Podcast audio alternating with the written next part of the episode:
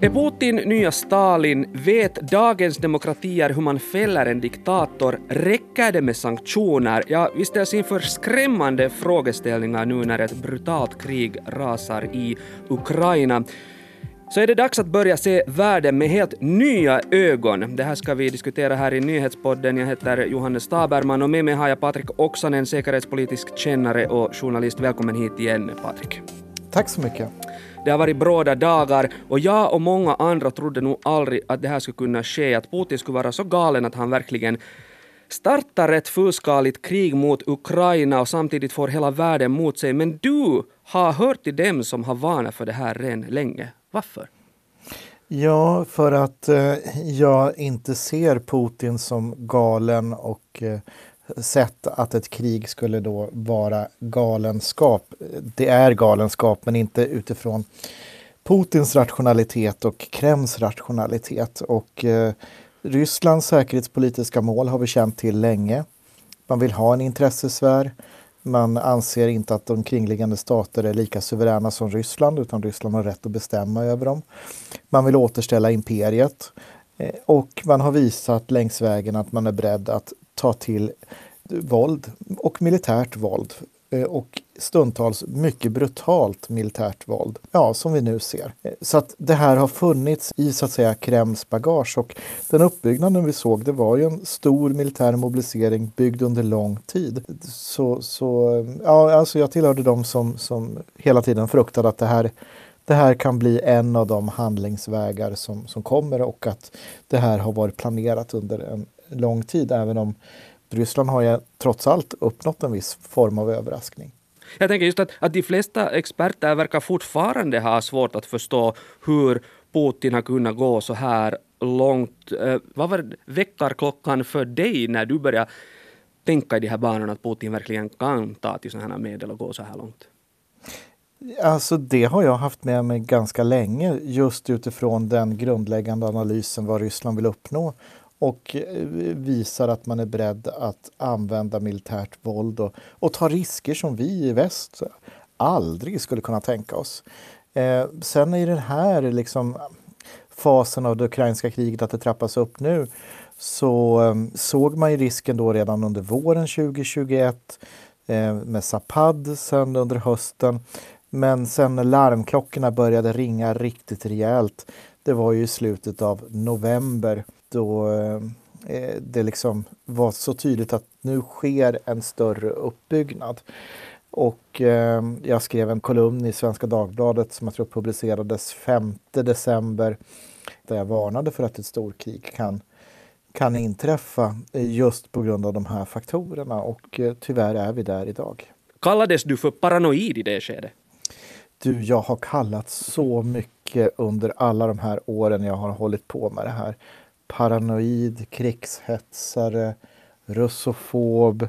Men eh, det, det är en sorgens dag idag och igår att vi är i den här verkligheten. Det här är saker du inte vill ha rätt om. Mm. Eh, och får du rätt om dem så är det, det är inget roligt.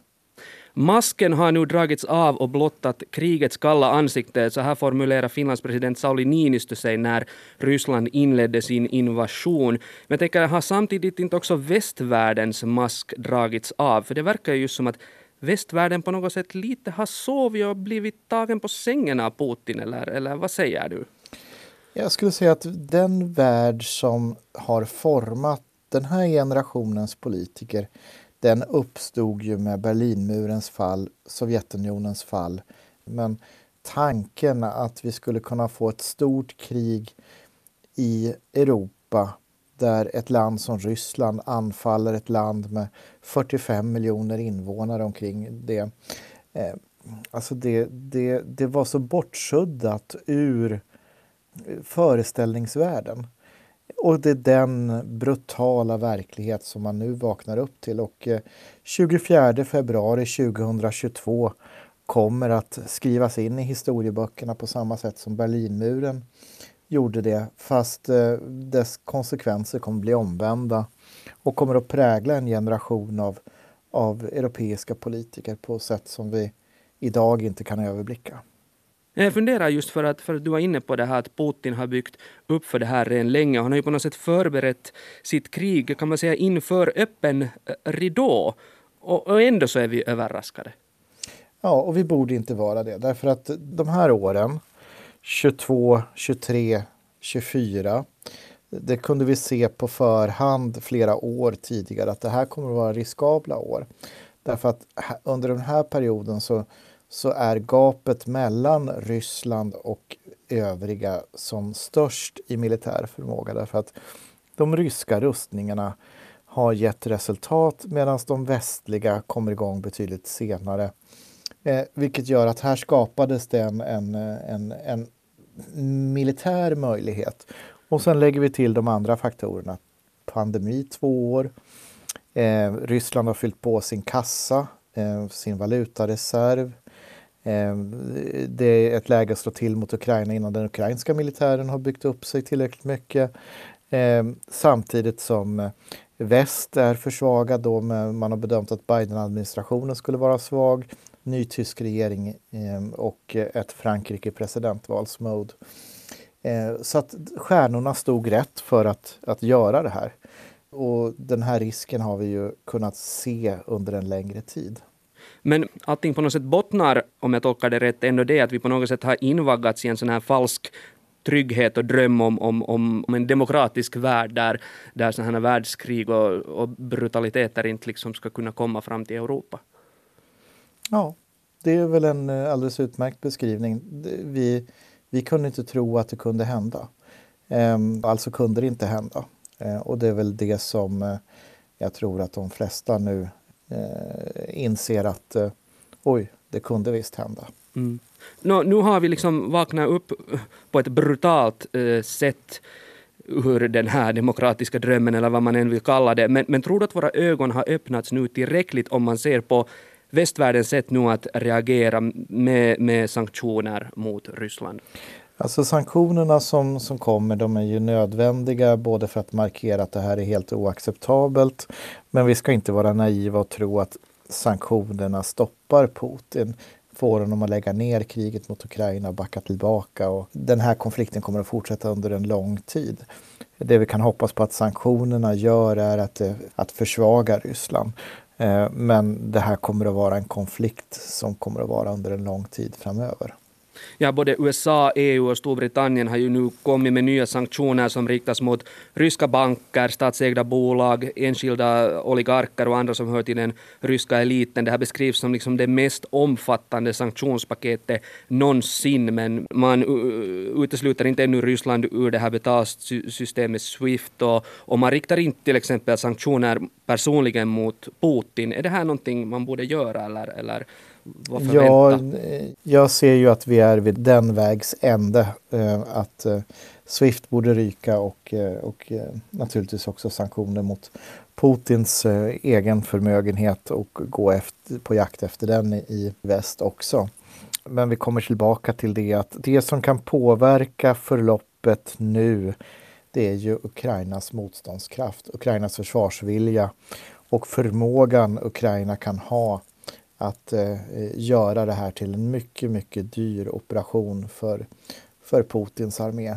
Och eh, göra det motståndet som Finland gjorde vintern 1939 eh, för att därigenom kunna bevara sin suveränitet.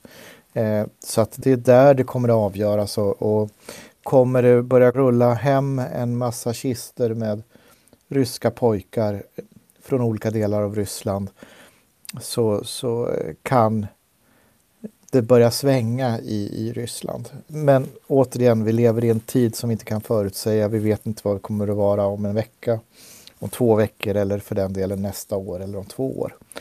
Det är en farlig tid och eh, vi kommer att bli prövade på olika sätt. Demokratierna måste nu visa auktoritära stater som Ryssland, men vi ska inte glömma bort Kina heller, att demokratier är betydligt mer uthålliga, resilienta, envisa och sega än vad diktaturerna någonsin kunde tro. Därför att den här konflikten kommer att handla om vem orkar stå upp längst. Eh, och den kommer att vara under en lång tid. Vet dagens demokratier ens hur man ska besegra en diktator som Putin som, som sitter på kärnvapen och som verkar skita i alla spelregler? Det är ju det som är eh, vår generations ödesfråga. Vi måste hitta den kunskapen, det modet och det, den insikten och förstå vad det är som står på spel och vilka värderingar som står på spel. Eh, och eh, stå upp för dem och ta konsekvenserna av det och inte vika ner oss. Eh, det är ju som så att eh, president Niinistö brukar ju säga vid flera olika tillfällen citatet kosacken tar allting som sitter löst. Mm. Och eh, vi får ju helt enkelt se till att ingenting sitter löst och eh, göra saker som vi kanske inte har gjort tillräckligt mycket i upprustning av eget försvar och totalförsvarsförmåga. Men kan vi komma till en punkt där vi tvingas ta till vapen? Blir vi angripna måste vi ta till vapen. Eh, och eh, vi kan ingenting utesluta om framtiden. Det finns ju nu inget direkt militärt hot mot Sverige eller mot Finland eller Östersjöområdet. Putin har fullt upp i Ukraina just nu. Men vad som händer sen har vi ingen aning om. Ja, nöjer Putin sig med Ukraina eller hungrar han efter en ännu större kakbit? Nej, men det finns ju fler delar av imperiet att, att uh, återställa och just att Putin pratar om i termer om det ryska imperiet före första världskriget, Lenins misstag. Det gör ju att vi pratar inte bara om postsovjetiska områden som inte är med i EU eller Nato. Utan då, då hamnar ju också även Östersjön i blickfånget med Finland och Estland, Lettland, Litauen. Mm. Ehm, både Finlands och Sveriges statsledning säger nu att det inte finns något direkt hot eh, mot oss här, men som du säger, Östersjöregionen är ett strategiskt viktigt område, precis som Ukraina. Och, och, och just nu, nu, står Ukraina ganska ensamt när, när, när de inte hör varken till NATO eller EU, så, så hur oroade ska vi känna oss här hos oss? Ja, vi ska vara väldigt medvetna om riskerna och att vi har nu ett fönster att eh, minska riskerna genom att se över vår uthållighet på många olika sätt och där är ju läget bättre i Finland än i Sverige eh, när det gäller totalförsvaret. Så att Sverige har ju den större hemläxan att göra och sen får man ju också reflektera över Bidens tal eh, som han höll eh, där han poängterade att USA kommer med full kraft att försvara varje Eh, tum av eh, NATO-ländernas territorium. Eh, och då får vi ju återigen bara konstatera att vi omfattas inte av artikel 5 som icke-medlemmar av Nato. Även om vi har ett mycket gott samarbete med USA, vi har ett trilateralt försvarssamarbete, Sverige, Finland, USA och vi har också omfattande bilaterala samarbeten med USA och Finland köper ju också eh, F35 flygplanet från, från USA. Eh, så att vi har ju ett nära samarbete men det finns inga garantier. Putin skuffar ju oss liksom i Natos famn med, med, sitt krig men tror du vi vågar gå hela vägen just nu utan att provocera Putin för mycket? Eh, min bild just nu är att om det är någon som rör sig först så är det Finland före Sverige och det har ju att göra med den beslutskultur som finns där. Där eh, Finland har en mer, så att säga, statsledningen leder landet medan Sverige har mer en, en processkonsensuskultur och där har ju regeringspartiet Socialdemokraterna på grund av sin historia och, och eh, eh sin partikultur låsningar i frågan som en så att säga kyligare kalkyl i Helsingfors kan nog gå snabbare i att fatta ett eventuellt beslut om NATO-medlemskap. Är det realistiskt att ett sådant beslut fattas så länge det krigas i Ukraina?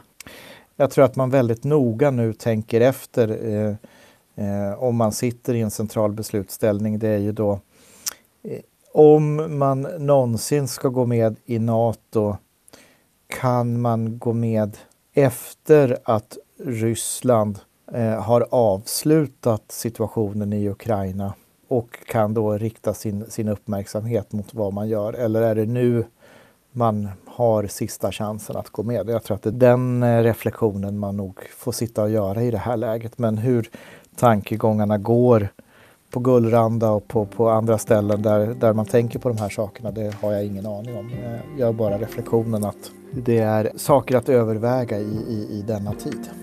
Tack Patrik Oksanen för att du gav dig tid att medverka här i, i vår podd igen. Tack så mycket. Du har lyssnat på nyhetspodden från Svenska Yle med mig Johannes Taberman. Ami Lassila är producent, Satu Ulmanen skötte tekniken. Fortsätt lyssna på oss.